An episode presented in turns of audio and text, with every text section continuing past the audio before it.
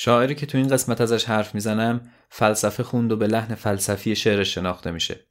کسی که بیشتر عمرش شعر معترض سیاسی گفت چه وقتی که تو ایران بود و شعر نیمایی می‌گفت چه بعدها که در تبعید شروع کرد به نوشتن غزل و قصیده و ربایی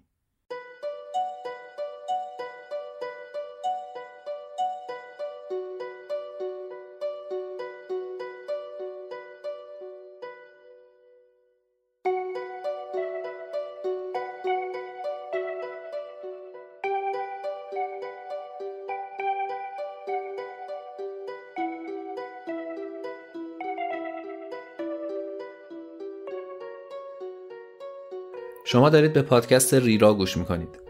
من سامان جواهریان هستم و تو هر قسمت این پادکست یک شعر معاصر می‌خونم و درباره اون شعر و شاعرش و سبک و دورش حرف می‌زنم.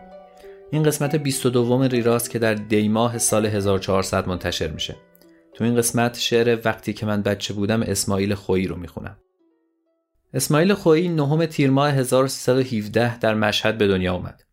سه ساله بود که متفقین ایران رو اشغال کردند و ترس این حمله خاطرات پررنگی در ذهنش باقی گذاشت.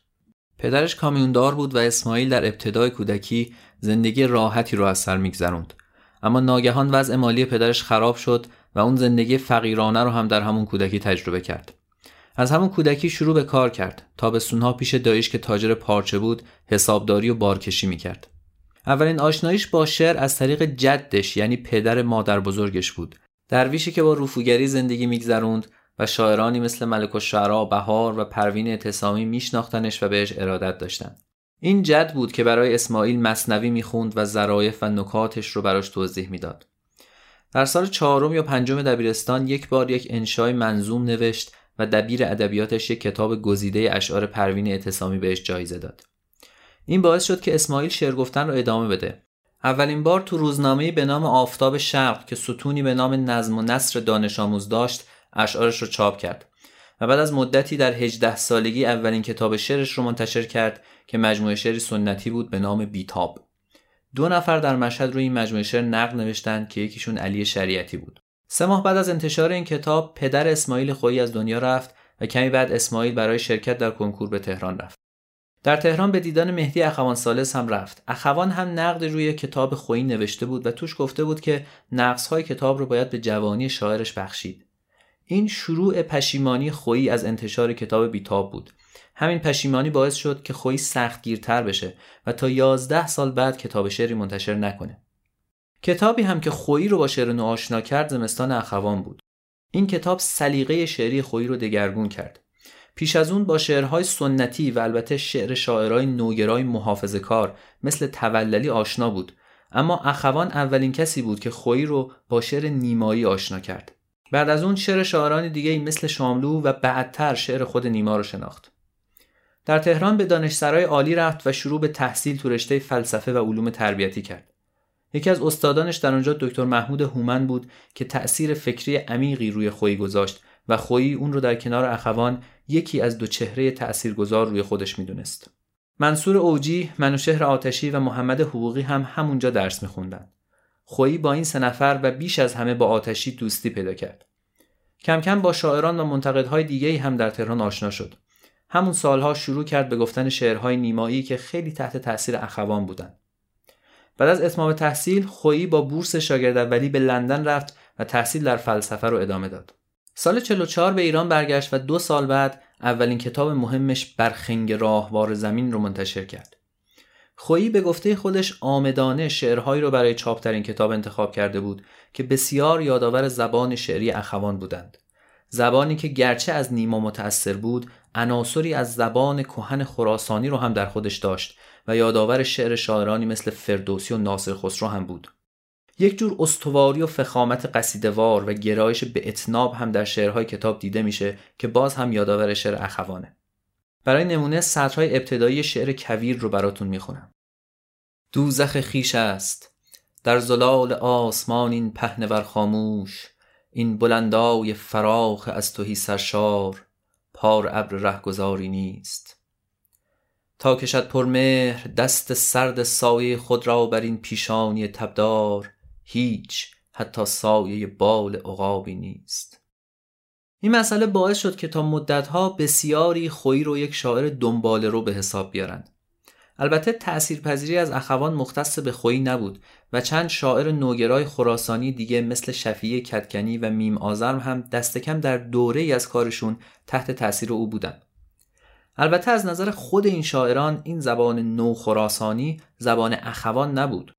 خویی و شفیه کتکنی هر دو این نکته رو گفتند که زبان نو خراسانی حاصل طبیعی آمیزش زبان نیما و گویش مردم خراسان بود و حتی بعضی از لغاتی که به نظر دیگران کهن میاد برای خود خراسانی ها کاملا طبیعیه و در گفتگوهای معمول و روزانه اونها هم به کار میره. اما خوی این رو هم اضافه می‌کنه که به هر حال اولین کسی که این امکان رو کشف کرد اخوان بود. پیش از اون حتی خراسانی ها هم وقتی می‌خواستن اصطلاحا شعر نو بگن به زبانی شبیه به زبان فریدون توللی شعر می نوشتن. اخوان این راه رو به شاعران جوانتر خراسانی هم نشان داد. شاعرانی که البته از کار همدیگه هم تأثیر می گرفتند شاید نه فقط در زبان. مثلا اسماعیل خویی شعر کوتاهی داره به نام طرح. شادی یک قطره باران وندوه آن قطره در مرداب. شعر مشهور سفرنامه باران که چند سال بعدتر شفیع کتکنی گفت شباهت آشکاری به این شعر خویی داره آخرین برگ سفرنامه باران این است که زمین چرکین است اما زبان نوخراسانی در هیچ کدوم از دفترهای شعر بعدی خویی به قلزت کتاب اول به کار نرفته و اون رفته رفته از این زبان فاصله گرفت. سال 49 یعنی سه سال بعد خویی سه کتاب منتشر کرد. بر بام گردباد، زان رهروان دریا و از صدای سخن عشق. زبان این سه کتاب به وضوح از برخنگ راهوار زمین ساده تر و طبیعی تره و این روند در کتابهای بعدی خویی هم ادامه پیدا کرد. بعد از سال 49 و واقعی سیاهکل که تو قسمت بیستم راجع بهش صحبت کردم شعر خویی پر شد از ستایش چریکا و مبارزان خویی که پیش از رفتن به انگلیس هم مارکسیست شده بود در انگلستان مارکسیسم رو عمیقتر آموخت و در بازگشت به ایران با کسانی مثل امیر پرویز پویان و مسعود احمدزاده که بدل به چهرههای مشهور مبارزه چریکی شدند ارتباط پیدا کرد و اون چه از مبانی مارکسیسم آموخته بود به اونها یاد داد خویی همچنین با خسرو گلسرخی و سعید سلطانپور مشهورترین شاعران جریان شعر چریکی هم دوستی داشت. بنابراین شعرهایی که او در ستایش چریک ها یا سوگ کسانی مثل احمدزاده و سلطانپور سروده براش جنبه شخصی هم داشته.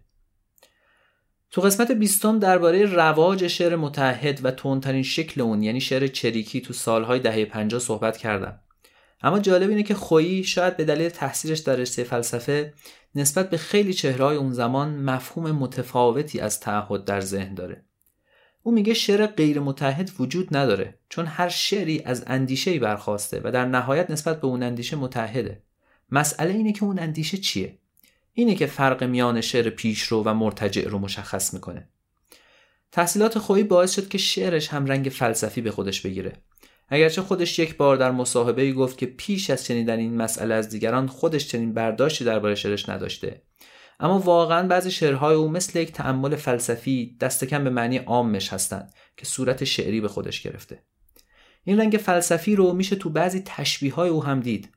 مثلا به این سطرها که بخش ابتدایی شعر بودن چهار هستند توجه کنید. شب مثل تنهایی سرشار ژرف. اندوه مثل کوه شادی بر او تاجی انگار از برف. و آسمان با روشنانش باز چون امکان و چون گشوده بودن از هر سو بیاندازه من مثل من مثل شکفتن یا نمی‌دانم چی در بهاران. جنگلی شاید پیر و جوان پارین و امسالی تکراری و تازه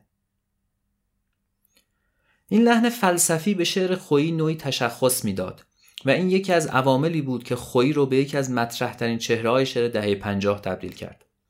واقعیت اینه که شعر دهه پنجاه ایران دچار نوعی رکود شده بود.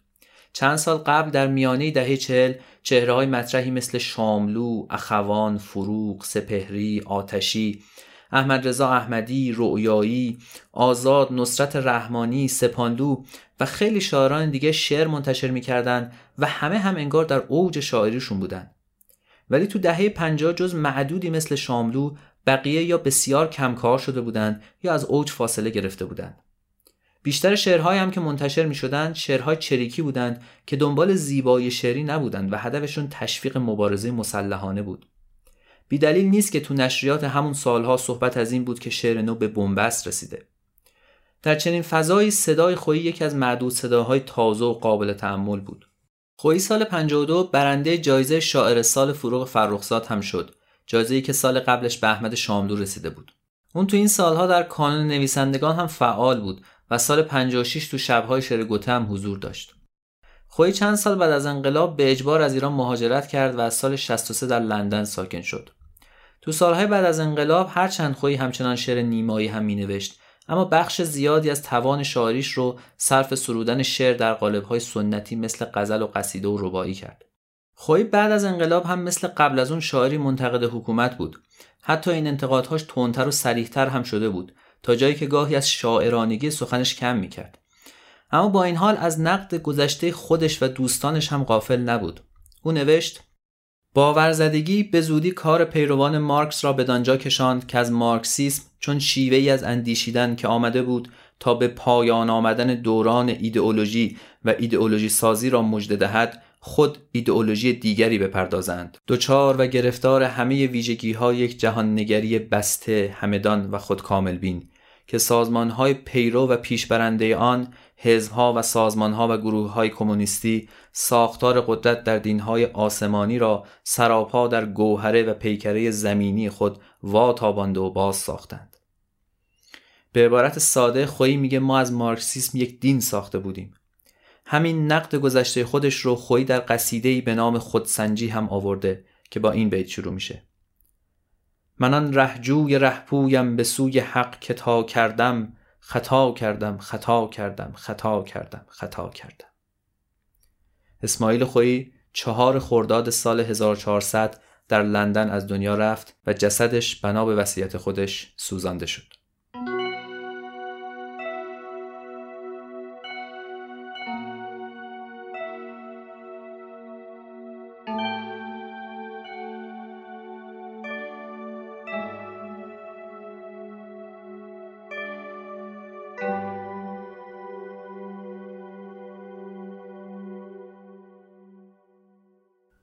وقتی که من بچه بودم پرواز یک باد بادک می بردت از بام های سهرخیزی پلک تا نارنج زاران خورشید.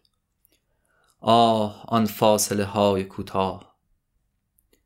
وقتی که من بچه بودم خوبی زنی بود که بوی سیگار می‌داد و های درشتش از پشت آن عینک ذره با صوت قرآن میآمیخت.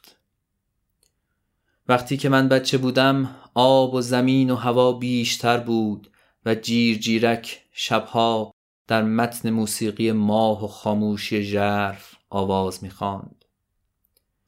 وقتی که من بچه بودم لذت خطی بود از سنگ تا زوزه آن سگ پیر رنجور آه آن دست های ستمکار معصوم وقتی که من بچه بودم می‌شد ببینی آن قمری ناتوان را که بالش زین سوی قیچی با باد می‌رفت.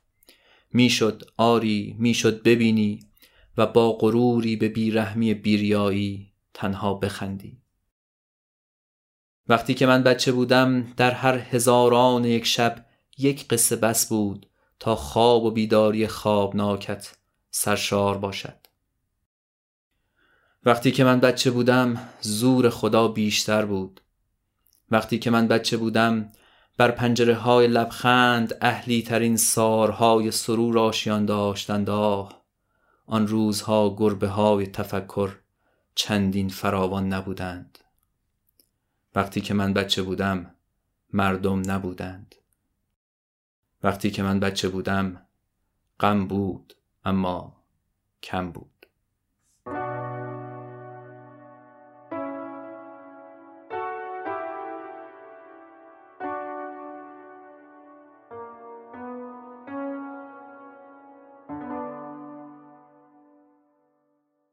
من اولین بار این شعر رو با صدای فرهاد مهراد شنیدم. فرهاد البته شعر رو با حذفها و تغییراتی خونده و شعر با موسیقی و صدای اون بسیار صمیمی و تاثیرگذار شده. اما خود شعر هم همین صمیمیت رو داره. تو این شعر از اون زبان حماسی و فخیم نوخراسانی چندان خبری نیست. به جاش خویی زبان ساده به کار گرفته که خیلی مناسب شعریه که داره خاطرات کودکی رو با حسرت به یاد میاره. تو شعر تصاویری می‌بینیم مثل باد بادک هوا کردن در صبح زود خوابیدن با صدای جیرجیرک ها و زنی که بوی سیگار می‌داد عینک ذره بینی داشت و وقتی قرآن می‌خوند چشمهاش اشکالود می‌شد این زن مادر بزرگ شاعره که سالها بعد تصویرش رو در شعر دیگری به اسم بازگشت به برج و ورتسی هم تکرار کرد.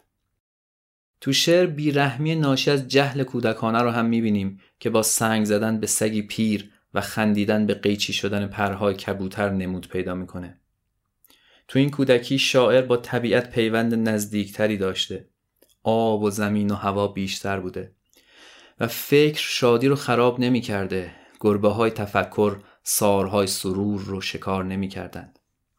شاعر در دنیای کوچکی زندگی می کرده که چندان بزرگتر از خونشون نبوده انگار مردمی وجود نداشتند و غم گرچه بوده ولی کمتر از الان بوده چنین تصویرهای نوستالژیکی از کودکی تو ادبیات و هنر معاصر فراوان هستند و تو شعر نو هم نمونه های مشهوری دارند.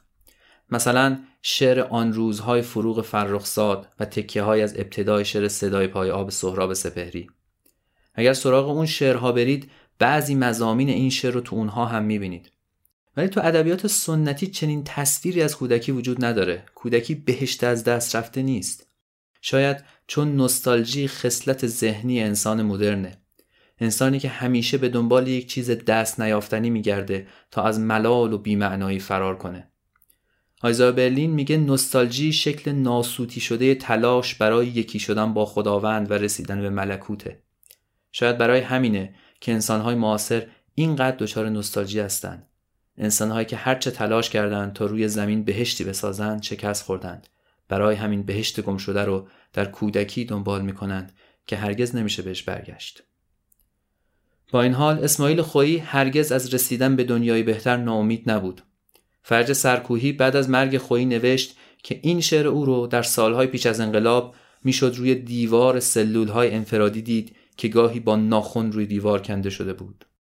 آنچه من می‌بینم ماندن دریاست رستن و از نو رستن باغ است. کشش شب به سوی روز است. گذرا بودن موج و گل و شبنم نیست گرچه ما میگذریم راه میماند غم نیست چیزی که شنیدید قسمت 22 پادکست ریرا بود قبل از پایان بگم که من قرار از هفته آخر دی با همکاری دوستانم در مدرسه مشق یک کارگاه آنلاین برگزار کنم با عنوان در تمام طول شب. تو این کارگاه بناس شعر 100 سال اخیر ایران رو مرور کنیم. اگر به شرکت در این کارگاه علاقه دارید می‌تونید با مراجعه به صفحه مدرسه مشق در اینستاگرام از جزئیاتش خبردار بشید. پادکست ریرا رو می‌تونید از همه اپلیکیشن های پادگیر بشنوید. همینطور از ناملیک و کانال تلگرام ریرا. البته پادکست با یک هفته تأخیر روی تلگرام قرار می‌گیره برای دیدن و خوندن مطالب مرتبط می‌تونید ریرا رو تو اینستاگرام، تلگرام و توییتر دنبال کنید. شناسه پادکست ریرا تو همه این شبکه ها هست ریرا پادکست. ممنونم از گروه پرسونا که موسیقی پادکست رو تهیه کردند و از شما که به پادکست ریرا گوش می‌کنید.